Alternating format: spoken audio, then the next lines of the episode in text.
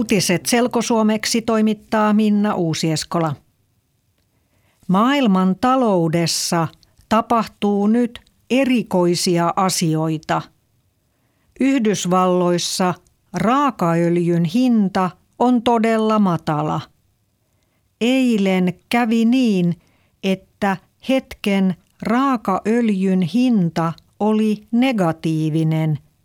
Se tarkoittaa, että öljyn myyjä maksoi ostajalle öljyn ostamisesta.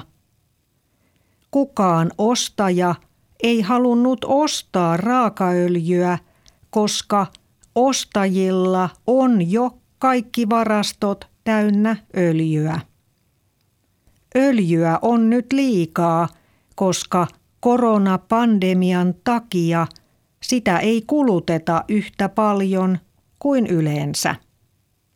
Voi olla, että raakaöljyn hinnan lasku näkyy myöhemmin myös huoltoasemilla.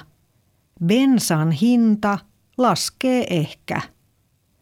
Suomessa bensa, jota tankataan autoihin, on kallista, koska Suomen valtio laittaa hintaan paljon veroa.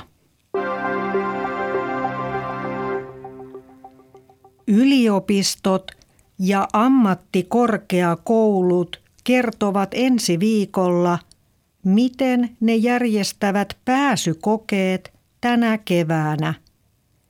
Yliopistot ja ammattikorkeakoulut eivät järjestä tavallisia pääsykokeita koronavirusepidemian takia. Pääsykokeet järjestetään etänä – ne tehdään siis verkossa.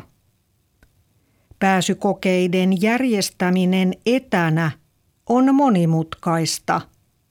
Järjestäjien pitää esimerkiksi miettiä, miten hakijat todistavat henkilöllisyyden.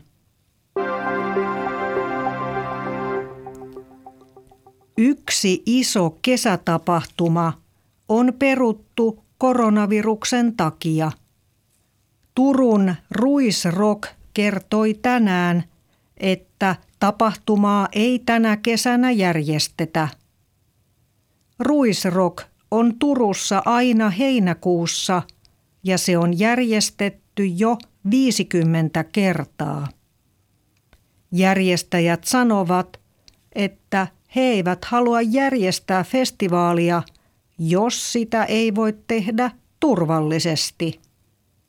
Huomenna keskiviikkona Suomen hallitus ehkä antaa ohjeen siitä, voiko kesällä järjestää isoja tapahtumia.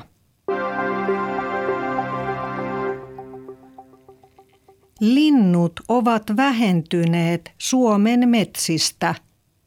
Metsissä asuu paljon paikkalintuja. Paikkalinnut asuvat Suomessa koko vuoden. Paikkalinnut vähenevät, koska Suomessa kaadetaan paljon puita metsistä. Varsinkin Etelä-Suomen metsistä linnut ovat kadonneet. Esimerkiksi hömötiainen ja käpytikka – ovat vähentyneet todella paljon. Etelä-Suomessa on vain vähän metsää, joka on suojeltu. Suojeltua metsää ei saa kaataa.